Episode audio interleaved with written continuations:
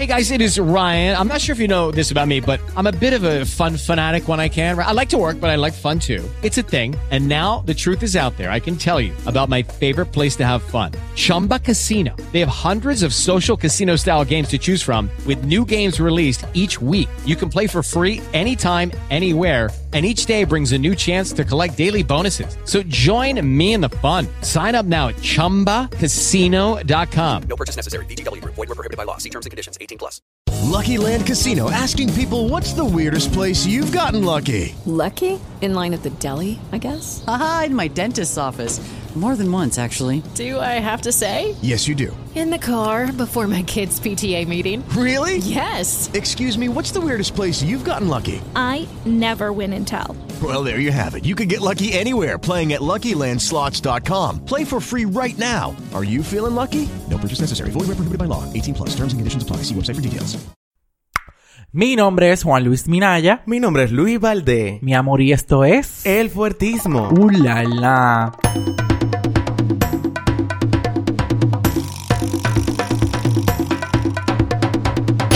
Bienvenidos a este episodio del fuertismo. Hola Juan. Su favorito. El podcast favorito de la gente. Estamos aquí liderando en los charts. ¿Qué es lo que significa charts? En español, ¿cómo es eso, Rubén? Listas. En La las li- lista. Ay, que Charlie, vamos a decirlo en inglés. En los charts. No sé en qué posición estamos, pero estamos... Yo creo que no estamos ni en el chat. No estamos ni en el chart, pero no importa. Ah, sí, estamos en el chart. Allá estamos. Ah, lo que pasa es que Rubén se le olvida subir los episodios. No, pero, pero tampoco así. En verdad no, o sea, nosotros como que ni siquiera grabamos, señores. Qué risa, Lola. Entonces, nada. Juan, pregunta de la semana. Como que a mí, como que a veces se me olvida hacer las vainas como son y a veces como que no las hago como son, pero la pregunta de la semana es, pero que ladra no muerde. Eso es mentira. O sea, no muerde. O Ahí- sí, o sí, sí muerde. Sí muerde. Sí. Sí. Porque Pero, poniéndolo, o sea, poniéndolo como el que- tema persona, Ajá. la gente que habla mucho, sí al final hace su vaina. O sea, a ti te pueden dar tu galleta. Te pueden y dar tu botellazo. insultarte. Claro. Sí. Ahora, hay gente que no sabe cómo que insultar. Le dan de que para allá con todo a golpe. y. Pero yo soy una persona que en verdad yo me, yo soy más verbal Ujú. Que Físico. Ajá. O sea, eso porque para mí ya entrar en lo físico es muy ya Es muy ratchet. es muy sí, como que ir a tu universidad y decir porque tú me estás hablando mal de mí por redes, mi amor, yo soy fuerte. Mm. Por celular y mi amor, mira, fuerte. Loco, yo creo que perro que ladra no muerde. Sí, sí muerde, señores. No se lleven de eso. Ustedes no saben en este país quién le salta con una vaina. Súper, eh, o sea, hay demasiada gente loca en la calle y, y que no está medicada y Tú vaina. sabes que yo tengo mucho mucho cuidado con y algo que yo le corrijo, por ejemplo, a mi papá y a personas con quien he salido y cosas así. Si tú no tienes una pistola en el carro, ¿por qué tú estás peleando con gente Random. random en la calle? Ay, no, a mí me, cho- a mí me han chocado dos veces en la calle. ¿Y tú qué te haces? Yo me desmonto feliz. A ver, Feliz. Ay, ay, caperucita, mi amor, ay, buscando. ¿qué pasó? Ay, ay, uh, chocamos. no tiene nada. Ay, no- Ay. ay, qué chulo. Porque hay gente, loco, que honestamente, sin tener, mi amor, ni, un- ni una tijerita, mi amor, de cortar papel. Ni una pinza. Es que hay gente mecha corta, hay gente Ay, mecha sí. corta. Luego, de verdad, hay gente que de verdad no le para esa vaina y le da con todo. Yo, loco, tú no tienes nada con qué defenderte. Tú le das para allá, entonces a mí no me gusta. Cuídense que, señores, eso de perro que ladra no muerde es mentira. Eso Usted es le pueden dar su botellazo, le pueden dar su golopón. así que cuídese. Juan, ¿Qué? el tema de la semana es... ¿Qué consejos te darías a tu persona de 17 años? Y para eso, para hablar de ello, tenemos en el día de hoy, en este episodio del fuertismo, a nuestra invitada, Tess. Hola. Y nadie aplaude porque me la han matado nosotros. Vamos a aplaudir y que... Señor, de verdad, un, o sea, la trajimos para acá porque de verdad ella tiene un léxico, un saber, una mente. Ella tiene un sazón Sin en esta lengua. sin Sí, presión. es como así como Natural. natural. Tess, yo quisiera que te conozcamos un poquito más, así que cuéntanos quién eres, qué haces, a qué te dedicas. Esa pregunta es un poco fuerte. ¿Quién eres? Ni los filósofos más filósofos de todos los tiempos No han podido responder esa pregunta. Pero yo te puedo decir, Más o menos. en cuanto a la sociedad, que es lo que yo soy. Ujú. bueno, yo soy Tess Medina, tengo 27 años. ¿Cuánto? Soy médico de profesión. Yo quedé. Ahora mismo tengo un proyecto de asesoría de salud integral. Y nada, estoy viva y tirando para adelante como Jordan en su buen Ro- tiempo. rompiendo brazos en la sí, calle. arañando paredes, como una araña. Qué fina. eh, Pero nada, o sea, yo siento Ajá, que ¿qué tú eres la persona indicada para estar aquí. Uf. Bueno. Porque yo, tú tienes 27. ujú. ¿Qué tú hacías hace 10 años? Este es tu 10 years challenge. Ajá. Literalmente. Bueno, cuando yo le propuse a Juan, como que vamos a hablar de esto, es Ah, por- porque fuiste tú que pusiste. Claro. Ay, mi amor. no, me eh, lo que pasa es que ella, gusta. ella dijo de que el temita, pero de repente. Porque es que hablar de que, ay, que me quiero mucho, amor propio, y no sé cuánto, eso está muy cliché y muy quemado. Pero realmente, nadie cuando crece y pasa esos años que son tan difíciles, Sí. de los 16 para adelante, que uno literalmente está como en una nube. O sea, como un torbellino. Es como chulísimo, pero tú no sabes si te puede dar el permiso de que sea chulísimo. Sí. Entonces tú quieres como comete el mundo, pero tú no puedes porque no eres mayor de edad, pero como que sí, pero como que no. Y Te tampoco quieres... tú tienes el cuarto para hacerlo. Ajá, exacto, no tiene dinero, pero tú se Pero tienes que llegar a tu casa. No, tú lo buscas. Loco, yo no sé cómo aparece. Yo me preguntaba eso cuando yo tenía 17. ¿De dónde yo sacaba cuarto para mi amor hacer de todo? Ahorrando Sí. el semanal. Gracias. A lo que le daban semanal. Y si no, usted se ponía a ordenar brown y una cosa. Tú sí. buscabas la vuelta. O sea, una sola, era increíble. Pero, por ejemplo, ahora mismo, la gente que tiene 16, 17, 18 años, Sí. están viviendo una etapa totalmente diferente a la que a mí me tocó hace Otra. 10 años. Hasta incluso a mí, que yo tengo 23. Incluso, loca, hace, nosotros teníamos hace cinco años esa edad y no era tan pública. Nosotros, yo hacía Sí. vainas, loca. Mira, yo hacía un reguero de vaina, mi amor. Mira, que uno Sí, lío sí, fuerte. Y nada, y como quiera, la vida no es tan pública como ahora. No, no, no. O sea, esta gente le ha tocado una etapa Súper O expuesta. sea, es bonita porque tiene muchas cosas buenas. Esta es la generación que tiene toda la información a ley de un clic. Lo que pasa es que nadie te dice si usarla para tu bien o para tu mal. Entonces, así como te puede ayudar, te puede desayudar Claro. equivalentemente. Pero ¿qué yo le diría a mi test de 17 años? Yo le diría vive vieja. O sea, yo le diría baila más. Créeme que te vas a arrepentir de lo que no bailaste. Enamórate de ese pana porque vas a sufrir sí. y vas a llorar, pero vas a aprender que eso no tiene madre. Eh, en esos tiempos uno era como más inocente, no había como esta loquera, como de, ¡uh! no, eso no existía. Los amores eran como más inocentes, pero se sentían más. Yo entiendo que antes la gente como que se enamoraba como más de verdad. Más Yo profundo. estaba asfixiado a los Sí, 17, y era como más inocente porque tú no tenías esa, tú no sabías quién era la gente, tú no, te, tú no tenías como buscarlo, de que déjame ver una De que foto. y de- déjame ver quién da follow. Déjame, ajá, de que déjame ver qué es lo que le da like, a ver qué es lo que le gusta a este tipo. O sea, antes tú tenías literalmente que conocer a la gente. Y preguntar. No, no, y dale para allá. Era como una etapa como más inocente, pero desde un buen lugar. Sí. Yo le diría baila, cómetelo todo, pero yo sí trabajaría, o sea, desde esa edad, la imagen que yo tengo de mí hoy, Ok. me hubiese dado mucho menos trabajo llegar a este lugar si yo lo hubiese hecho con esa edad. Como proyectarte mejor. Sí, como, como dame el chance de conocerme mejor en esa etapa de mi vida, porque eso pasa. Mucha gente quiere, ay, yo quiero crecer, yo quiero ser adulto, yo quiero que sea cuánto, y no vive esa, ese momento de la vida de esos 16 que son tan chulos. O sea, yo hubiese Claro. bailado más 15 si yo hubiese podido. Mi amor, finísima.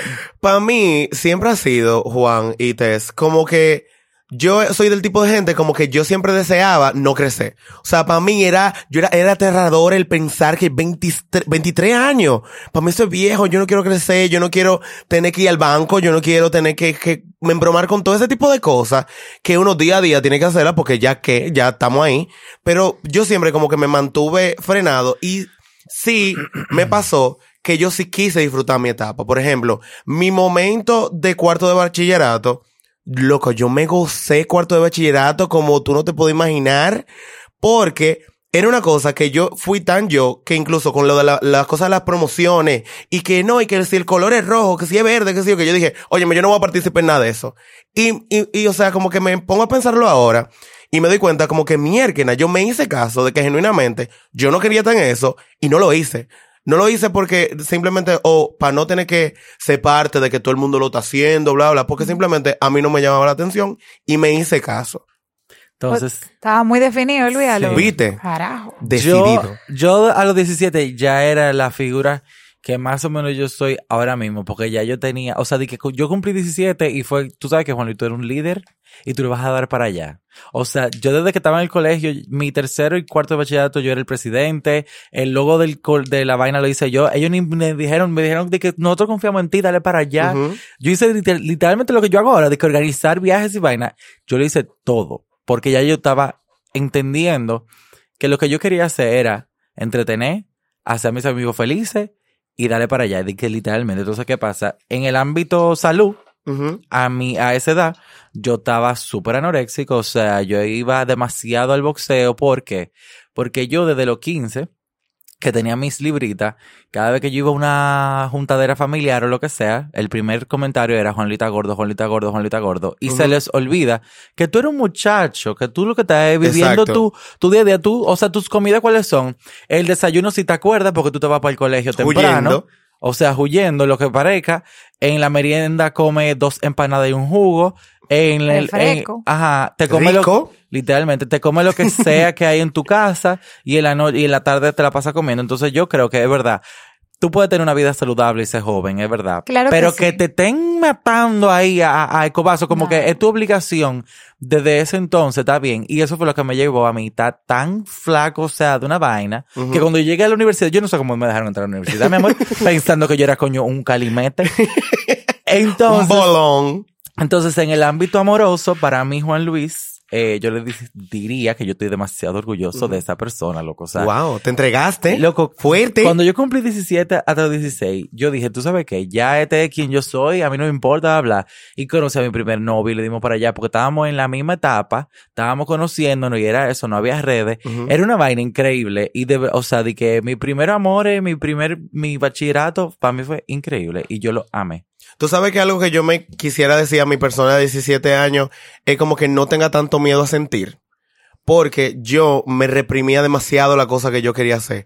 O por comentarios que iba a hacer la gente, o por comentarios de mi casa, o por pensamientos limitantes que yo mismo tenía. Me reprimía de hacer cosas. Como que esa mentalidad que tiene la gente de, ah, voy a hacer lío hoy, voy a ver si me ligo a fulano. Como que esa, esa parte tan bonita de la, de la adolescencia que tú tienes de, estás soltero, está disponible, dale para allá con quien tú quieras, responsablemente, obviamente favor. como que me frené de hacerlo. Entonces, como que ahora yo me lamento no haberlo hecho en ese momento porque tal vez ahora mismo me resta un poco de cosas de tal vez un tipo de manejo de alguna experiencia que yo pueda evitarme de tener porque ya yo sé, ah, yo sé cómo son la gente que está eh, jugando conmigo o algo así. Como que ahora mismo se me hace un poco más difícil identificar eso. Es que O sea, yo cuando me son muchos, todo el mundo está jugando con todo el mundo. Exacto. Aquí estamos o todos. Es un proceso de cada quien descubrirse Claro. uno con Sí. el otro. Por eso yo es tan también, chulo. Yo diría eso mismo también. Yo le daría más para allá con esa edad. Me viviría como esa, como esa, o sea, yo viviría esa etapa de no ser un expertise en X cosas. Exactamente. O de sea, descubrir. Exacto, porque uno aprende a trancazo, pero a esa edad es que lucen cierto trancazo. Claro. No es que no luzcan después de cierta edad, pero ya rayan como en la ridiculez, Sí. tú ves. Tú no puedes decir que, ah, tengo 27 y me estoy... No. Voy, O sea, a- voy ahora hasta las cuatro. No, no, no, no, no. Y no es que está mal, pero como que hay ciertas cosas que tienen su momento, momento. que tienen su momento en la vida y que si tú no lo haces después lo pagas muy caro. Claro. Entonces, lo pagas caro. yo siento que el verano más bonito, loco, es el de cuarto de bachillerato. Ya Para la universidad. Eso es una transición, es una el mejor, emoción. Increíble. Ese es el mejor vaina. Tú no le debes Eso nada a nadie, al menos que dejaste materia, pero esos son tus problemas. dejé Pero materia y feliz. Yo no, mi amor, yo me fui así. Lo que yo tuve los mejores tres meses de mi vida. O sea, y la emoción por entrar a la universidad. O sea, una eso vaina no tiene... y tu mamá y tu papá te, ta- te están becando, mi amor, de todo. Porque, Porque va para la ya- universidad. Es una vaina increíble. Sí. Es el mejor verano. Loco, ¿qué tú piensas? Como que dentro de toda esta cosa que uno vive y hace y todo muy bonito y todo mucho sentimiento, pero en el momento de ese, esa transición de 17 a adulto, uno tiene muchos problemas en su casa. Un viaje. Hay mucho lío. O sea, yo me acuerdo que en ese momento yo terminé a los 16 el colegio. O sea, yo terminé a los 16, cumplí 17 en ese verano y ya yo, o sea, yo era un menorzazo, pero ya yo, ya yo estaba fuera del colegio y no tenía esa responsabilidad. El problema más grande en mi casa era que tú vas a estudiar. Que lo que tú vas a estudiar, que tú no puedes estar en esta casa haciendo nada, que qué sé yo cuánto, que te vas a, a poner como un vago, que ponte en un curso, que mira a ver, que mira a ver para dónde tú te vas, la, la, la. Y eso fue un tema muy fuerte. O sea, ¿qué problema ustedes creen que ustedes tuvieron como a esa edad, como en ese momento de transición? El mío fue lo de la, lo de la sexualidad. Porque Ay, yo, uy. porque yo impuse mucho. Tú eres gay, Bisexual, no. pansexual. No, yo fui muy imponente. Porque yo, la manera en yo decírselo a mi papá fue, yo, ¿Te trayado? yo quiero que mi novio vaya a mi graduación del colegio. O sea, no fue de que, hola papá, creo que tenemos que tener, o sea, no fue la manera correcta. y yo lo admito, o sea, hasta el sol de hoy no fue, yo sé que no fue la, la mejor manera, pero eran muchas cosas que todos los comentarios en mi casa eran alucidos a eso, como que ah, tú te vas este fin de semana, esto es malo camino que tú vas, qué sé yo qué, o sea, ya no es así, mi papá en un año lo superó, pero eh, te digo que mi problema más grande durante ese tiempo, incluso hasta el año pasado, que yo creo que lo he comentado aquí, por ejemplo, mis, mis fotos con taco y vaina así, o sea, señores, hay veces que uno puede que Por el mi- pasarse Por el mismo personaje también, por porque... el- ajá, claro que sí. Pero tú sabes que sus padres no, quizá no entienden que son props de foto, que qué sé Es yo un tema de generación. Ujú. Sí, loco. Y que hay muchas cosas que tienen, eh, hay artículos que tienen sexo. O sea, esto es femenino, eso es masculino. Sí. Entonces, esas cosas, en mi cabeza, yo siempre he sido muy open con eso. A mí no me importa nada de que, Ujú. que, que esto es para hembra y esto es para varones. Para mí es la misma mierda. Entonces, ¿qué pasa? Eso siempre fue un tema. Hasta los jeans pegados. En mi casa eso era. Ese era mi tema, la sexualidad. Mm. Sí. Y tú te cuenta... Realmente en mi casa, por la forma de mi mamá, no hay de que un, o sea, yo no te puedo decir de que miércoles esto era, porque mi mamá, Juan la conoce, mami es súper chill. Ujú. Mami nada le estresa, nada le exalta, mi Un mamá no es una mamá exigente para nada.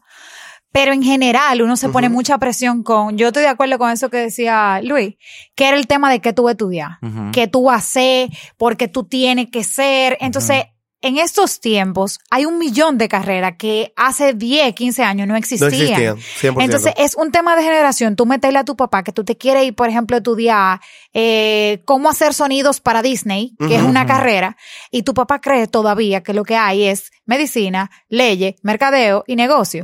O sea, es un problemazo, pero en mi Y casa... en eso- contabilidad, gracias. Gr- Exacto, gracias, economía, eso es lo único que hay. Pero en mi casa en ese tiempo, mi mamá, yo siempre salí con mis primos mayores, o sea, yo siempre, nunca tuve ese tema de que, que, ah, entonces yo era poco enamorada. O sea que yo no tenía, mami no estaba de que, ah, ¿Tú están escondidos. Ah. No, yo no tenía ese problema. Ujú. A mí era la que me chubaban los novios de las amiguitas porque se escapaban. y no, porque ya está en casa de Tess. Y yo dije, ¿en casa de quién? Sí, porque no le avisan a Yo uno. estoy aquí viendo Matilda, mami. es horrible.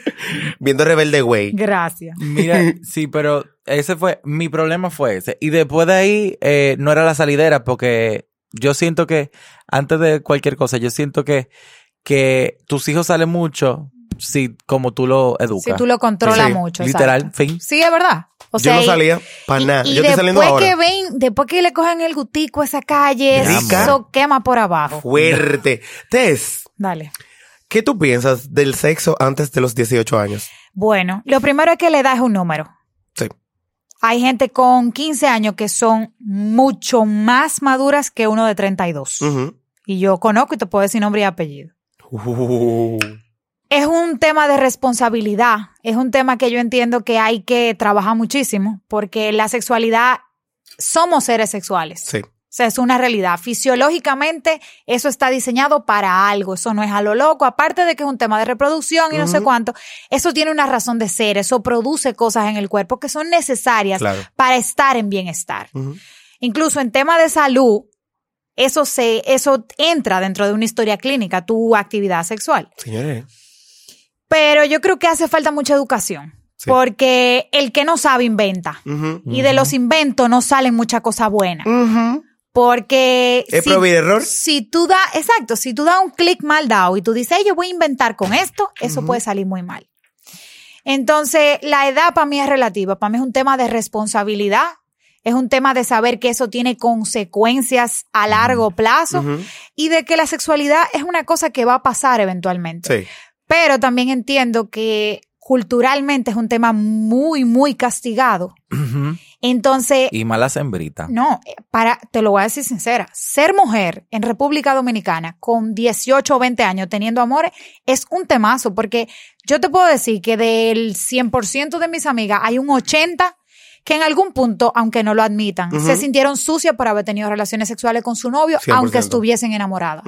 Y el lugar, vieja. Es- Es, que no encuentran el sitio porque ¡ah! Porque no se puede creer. ¿Y qué, Exacto. ¿Y qué sé yo qué? Entonces, una pregunta media ridícula que tal vez no es pete público, pero ¿por qué yo tengo que guardarme para un hombre y por qué el hombre no puede guardarse para Ajá, mí? O sea, ¿cuál es la diferencia? Entonces, es un tema difícil. Pero Yo, yo particularmente pensé y me dije a mí mismo, porque a medida de que, pues, como te dije, me gradué temprano dentro de lo que cabe del colegio, yo entendí y me hice la paz conmigo de que iba a pasar cuando yo tuviera Listo. listo para eso.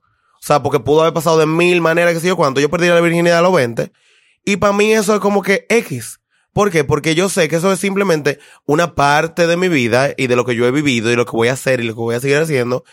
Y ya, o sea, como que no le doy tanta importancia como la gente pone eso, que eso tú se lo tienes que entregar esta joyita, esta flor. cosa, esta Sí, porque la, flor, la la gente cree, por ejemplo, las mujeres creen que cuando pierden la virginidad se le pega como un, como un sticker en la frente Una que dice, ya eres una zorra. Ajá. Eres un ya cuero. de repente. Estás ancha, o sea, ancha, Ya no sirves. Entonces, carajo, esa, esa, esa visión de la sexualidad, la realidad es que yo entiendo que hay que cambiarla porque es horrible.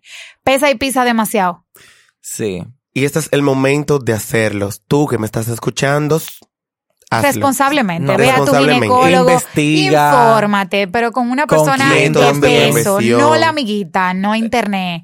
Eh, si tú quieres, o sea, yo entiendo que es un tema difícil de conversar con nuestro papá, pero siempre hay una tía en la que uno le tiene confianza y yo entiendo que O son- un primo más, Sí, una prima más grande. exacto. O sea, gente Pero, más cercana. pero investigue. Y hay que estar seguro. claro. Hay que estar seguro. Yo siempre he sido una persona que inventa demasiado. Ay, mm, Dexter. ¿Eres Dexter? Bastante. O sea, y yo de una vez, o sea, con quien yo de una vez experimenté y todo fue ya con una persona de mi mismo sexo y toda la vaina. Uh, ¿Qué pasa? eres gay. Uy, sorpresa. Qué cosa.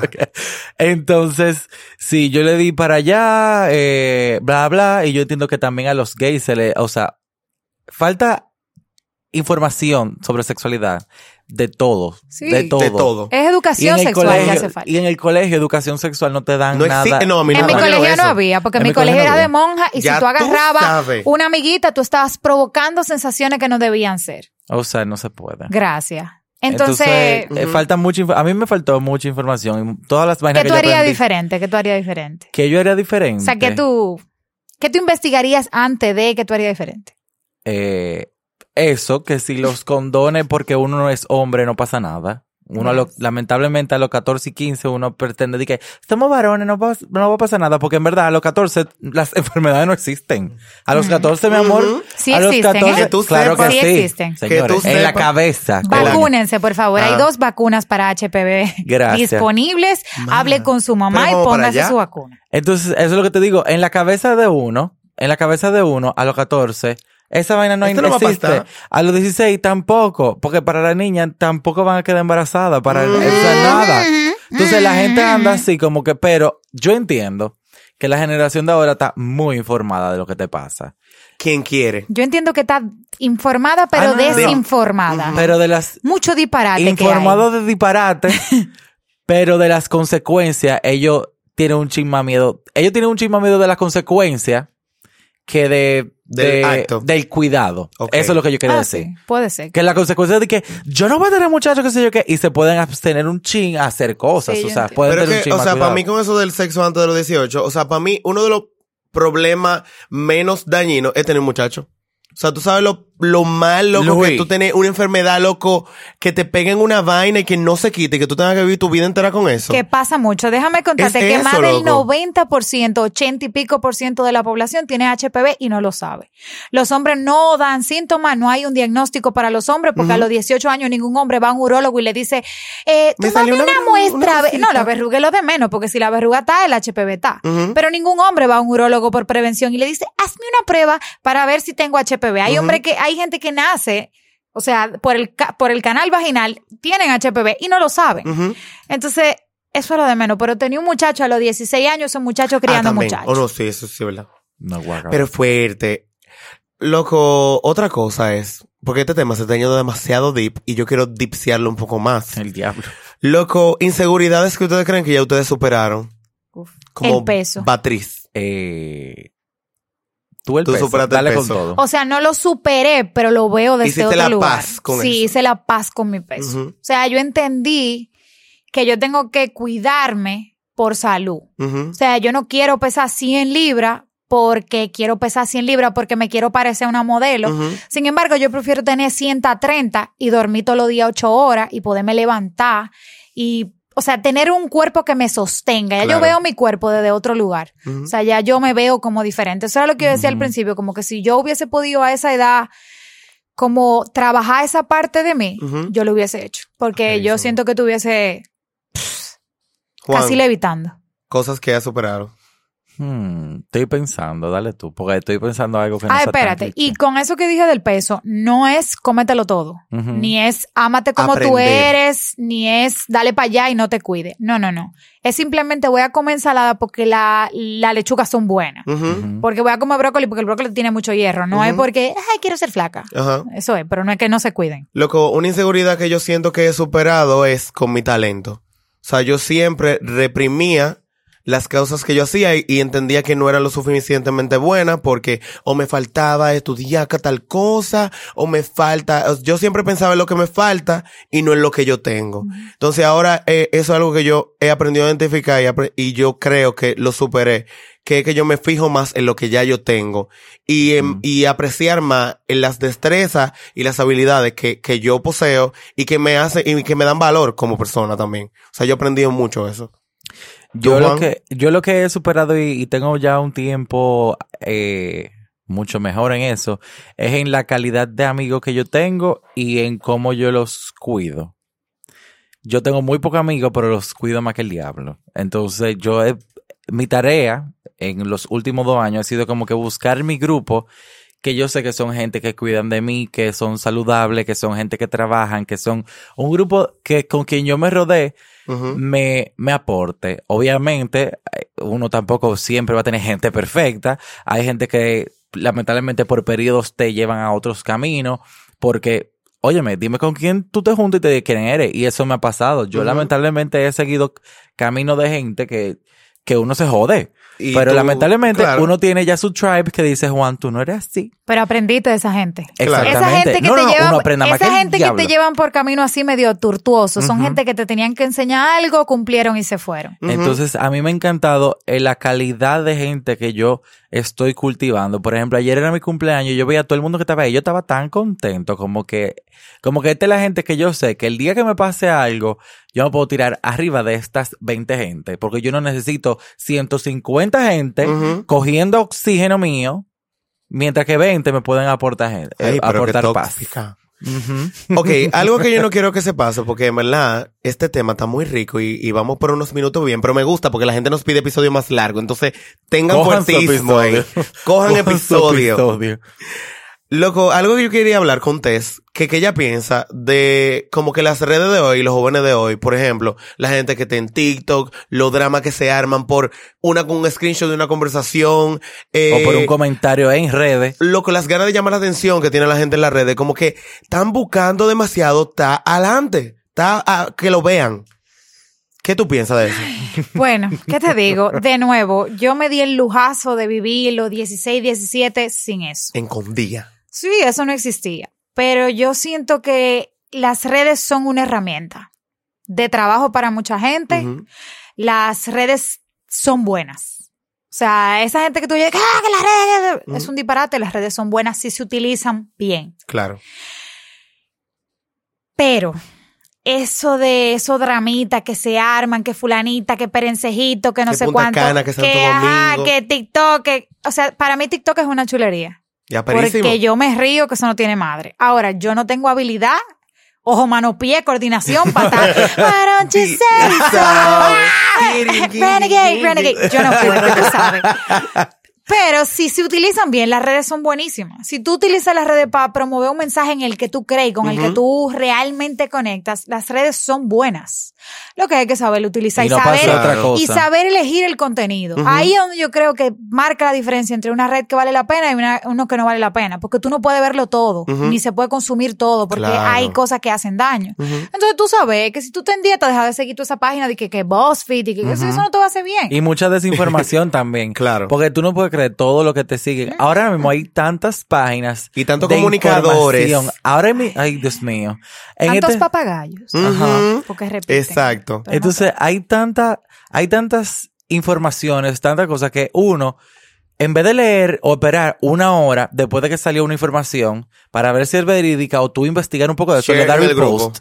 Le da repost, la manda, de que mira esto, mira lo que te pasa. Y como que loco, mira el mensaje, consúmelo, lee un ching los comentarios, ve si te interesa y le das repost. Pero hay gente, loco, que es de que titular de la vaina que de una vez en el story y al final lo tiene que borrar porque sabes que le diste repost a una, a un disparate. Una barra basada. Mira, con esto de las redes, yo siempre me he dado cuenta que siempre hay cosas y hay vainas. Como dice Hay Juan. vainas Hay vainas y hay, hay vainas. vainas. Por ejemplo, en esto de TikTok, sí, full, hay muchísima gente que hace los challenges, que la bailadera, que sé yo qué. Pero incluso yo sigo a un tipo que él sube como frases de emprendedurismo. Y sigo a otra tipa que ella enseña cómo posar en fotos. Aperísimo. O sea, los TikTok duran de que 10 segundos. La tipa de que de esta forma no, de esta forma sí. Y para mí son aperísimos porque me ayudan, qué sé yo, hasta tener una idea de mis vainas de fotografía. También yo sigo gente, loco, que hace recetas. Yo amo los videos de cocina. Loco, gente que sube recetas así, de que súper rápido en 15 segundos. Entonces, como que las redes están ahí, sí está la plataforma, sí hay un, un- una masa de gente que utiliza las redes para una cosa, pero está ese, esa pequeña línea de personas que son los que utilizan las redes para llevar su, su mensaje, para llevar de lo que a ellos les gustan. Y a mí me gusta seguir la cosa así. Por ejemplo, en mi Instagram yo nada más sigo gente como que o de fotografía o modelo o gente que yo conozco muy cercana. No me pongo a hacer, yo, yo no sigo páginas de, de, de noticias, no sigo páginas de vaina de controversia. ¿Por qué? Porque no me interesa. Es Yo filtrar sigo- el contenido Sí, que tú consumes. Yo sigo muchas páginas de atletas para inspirarme. ¿Es verdad? Eso Literal. está bien, Yo eso veo válido. mucho. Eso, eso es un constante vision board ahí. Literalmente. Y sigo uno que es gordito, que comenzó hace como un mes y él está de que documentado su journey. También lo estoy siguiendo. Y yo sube una vaina y yo estoy de que... Eh, eso, pila de frases. Yo sigo un- millón de, de frases, vaina, y sigo Influencers in the Wild. Me encanta esa página. Me encanta. Hay mucha, hay mucha información buena en las redes sociales. Señores, eh, consejo para la gente que nos escucha, a esos teenagers, a esa gente que tiene nuestra edad y todavía siente que no ha vivido, le falta por vivi- vivir cosas eh, dentro de su juventud. Yo siento que siempre nos va a faltar cosas. O sea, nunca vamos a llegar a ese lugar donde, ay, lo tengo todo, todo está perfecto. Es entender que es un proceso.